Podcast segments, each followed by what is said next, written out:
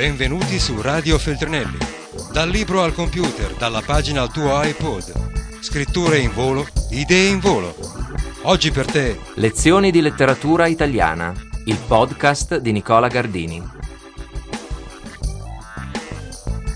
Con I Malavoglia, Giovanni Verga ha raccontato il crollo della famiglia patriarcale di origine bassa e il sorgere di una serie di fermenti e figure sociali in rapporto alla svolta storica dell'unificazione italiana. Sul piano formale, il romanzo costituisce un vertice dello sperimentalismo narrativo ottocentesco. All'interno della tradizione romanzesca non solo italiana, la sorvegliatissima scrittura di Verga si distingue per una sua ambizione prometeica, quella di rendere la letteratura un equivalente della vita. Fin da Dante la letteratura ha inteso rappresentare la vita, si è impegnata cioè a trovare modelli di realtà e a usare tali modelli al posto della realtà stessa, che di per sé non si può rappresentare per quanto è vasta e molteplice e variabile secondo i punti di vista. Verga invece pretende che la scrittura proceda esattamente come la realtà, sia la realtà, e arrivi al lettore con l'immediatezza dell'esperienza vissuta. Chi ha letto il libro ricorderà che parla di una famiglia siciliana, i malavoglia del titolo, alla quale va tutto storto.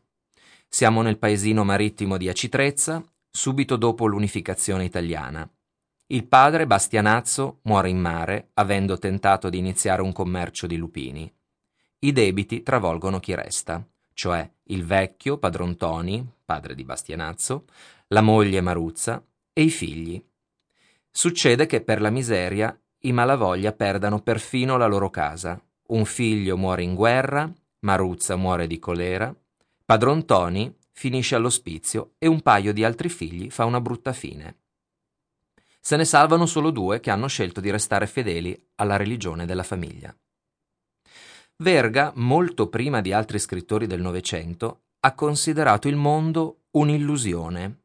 Il mondo non esiste se non come ipotesi o giudizio. E il romanziere deve rifugire dalle ipotesi e dai giudizi e limitarsi all'osservazione degli eventi e delle persone. Dunque per lui esistono solo pezzi di mondo ricombinabili in insiemi parziali. Troppe cose avvengono simultaneamente e troppe sfuggono anche a chi è protagonista perché delle esperienze si possa avere un'immagine completa. Bisogna accontentarsi di accenni, sineddochi, allusioni. Tutto ciò come si esplica sul piano della narrazione? Attraverso una sistematica abolizione dei procedimenti narrativi che troviamo nel romanzo realistico alla Manzoni. In Verga, per iniziare, non c'è né presentazione preliminare dei personaggi, né ci sono interventi del narratore, il narratore, cioè onnisciente, quello che è in grado di informare i lettori su ogni aspetto della storia ed entra nella testa dei personaggi ed esprime pareri e interpretazioni. Teoricamente in Verga non ci dovrebbe neppure essere un narratore, ma soltanto la narrazione, cioè solo personaggi. Invece il narratore c'è, ben dissimulato, anzi ben mimetizzato, ma c'è, ed è perfino onnisciente. In un paio di passi, infatti, troviamo addirittura l'annuncio di eventi futuri, cosa che è tipica di un narratore di specie manzoniana. Leggiamo, per esempio, il preannuncio della morte di Luca, uno dei figli. Così la longa se lo vide partire sotto l'ombrello, accompagnato da tutto il parentado, saltando sui ciottoli della stradicciuola, che era tutta una pozzanghera, e il ragazzo, siccome era giudizioso quanto il nonno, si rimboccò i calzoni sul ballatoio, sebbene non li avrebbe messi più, ora che lo vestivano da soldato. Oppure il passo eh, dove si preannuncia la morte della stessa Longa, cioè la madre. Ma non sapeva che doveva partire anche lei, quando meno se lo aspettava, per un viaggio nel quale si riposa per sempre sotto il marmo liscio della chiesa, e doveva lasciarli tutti per via, quelli cui voleva bene, e gli erano attaccati al cuore, che glielo strappavano a pezzetti, ora l'uno e ora l'altro. Suggerirei di figurarcelo questo strano narratore nelle vesti di una comare sicula che parla come i personaggi e riporta stralci di dialoghi, imitando perfino le voci. Se non ci accorgiamo immediatamente della sua presenza, è appunto perché la voce del narratore non è distinguibile da quella di uno qualunque dei personaggi, oppure perché la narrazione segue sistematicamente il punto di vista di qualcuno, cioè di un qualche testimone. I critici hanno identificato tale narratore non narratore con un astratto personaggio collettivo, gli abitanti di Acitrezza, il paese in cui è ambientata la vicenda il cosiddetto coro dei parlanti. Ma forse non è necessario pensare a un coro, è sufficiente che continuiamo a vedere anche nello strambo narratore di Verga un solo parlante, un singolo narratore, che è uno di loro, cioè degli abitanti di Acitrezza, e al tempo stesso nessuno di loro. Sicuramente uno che pensa come loro, pur non essendo riconoscibile in un individuo ben definito. Non si potrebbe pensare a romanzo più parlato di questo. I personaggi parlano moltissimo, quanti dialoghi, quanti discorsi indiretti o riportati. E parla moltissimo, con il loro stesso stile, il narratore, sentenziando, usando espressioni figurative che vengono da quel mondo paesano, incontabili sono per esempio i paragoni con gli animali, o ricorrendo a proverbi e traducendo dal dialetto. Anche il nome dei protagonisti, Malavoglia, è un nome parlato, cioè il soprannome che la comunità paesana ha dato loro. In questo modo Verga ha realizzato una scrittura in apparenza oggettiva o impersonale, come amano chiamarle critici, un tipo di letteratura su cui lo sguardo dello scrittore non proietta, almeno intenzionalmente, alcuna ombra. Lo sforzo dell'autore deve essere stato immane. Qualunque cosa scrivesse andava scritta come l'avrebbe potuta dire solo uno di quei personaggi. Facilissimo commettere qualche errore. I piedi ben piantati del giovane Antoni, in una prima versione, erano paragonati a quelli del David di Michelangelo. Ma qual è la persona di quel mondo sociale, di quella acitrezza di pescatori, che conosce l'arte del Rinascimento e ricorrerebbe a un simile paragone? E così nella versione definitiva il secondo termine diventa una pianta di fichi d'India. Che fatica per lo scrittore, e non a caso, dopo il geniale esperimento dei Malavoglia, Verga non se la sente di continuare per quella strada. Forse, nonostante il successo del suo metodo, ha smesso di credere che la letteratura possa o debba presentare la vita scientificamente. Alla fine, infatti, perché il narratore onnisciente di tipo tradizionale, alla Manzoni, dovrebbe essere più soggettivo, dunque più contestabile di quello che confonde la propria voce con la voce dei personaggi?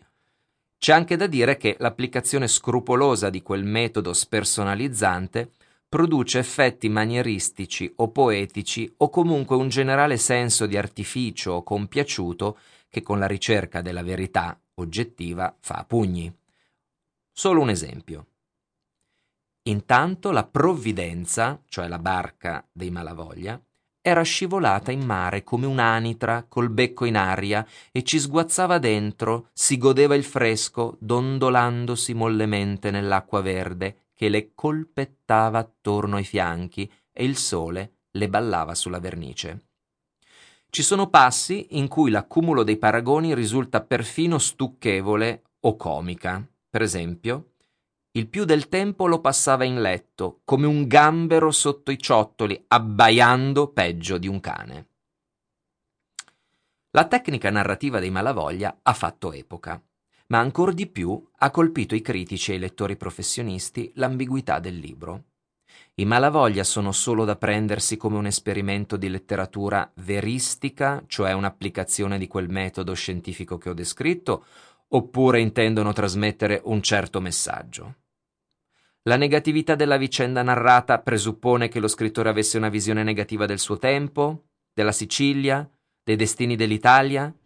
E lo sguardo di Verga è pietoso o impietoso? Lo scrittore amava o no i suoi personaggi? Strano che i critici si siano tanto lambiccati il cervello su questioni così ovvie, su contenuti così evidenti. Verga, da siciliano, aveva una visione catastrofica della storia umana. I malavoglia dicono ciò nella forma più inequivocabile, con la nudità di una denuncia. Qualcuno potrà dire che simile visione è fatalismo puro. Forse. Forse Verga non credeva nel progresso, ma il punto non è questo. Verga aveva una comprensione lucidissima, tragica, esasperata dell'impasse storica in cui era precipitata tutta una civiltà preunitaria, preindustriale, preborghese. Il nuovo mondo, quello successivo al 1860, non sapeva accogliere i disgraziati, né la perpetuazione del vecchio difenderli più o proteggerli. La clausura autodifensiva della famigliola superstite non è, a conti fatti, una soluzione, è una resa. Certo, la fedeltà all'ideale domestico almeno ti salva la pelle, come dimostra il caso di Alessi e Mena, che alla fine recuperano la casa perduta e si preparano a invecchiarci. Però non ti dà una vita. I soccombenti almeno ci hanno provato. Avranno tradito la tradizione, ma la tradizione non è ormai più tutto. Ntoni, il fratello maggiore, alla fine sceglie di non restare, rinunciando al conforto dell'affetto fraterno, perché sa ce lo dice lui stesso. Sa che c'è altro. Tra il sapere e il vivere, purtroppo, c'è un baratro e la coraggiosa scelta di Intoni è probabile che si traduca unicamente nell'autodistruzione.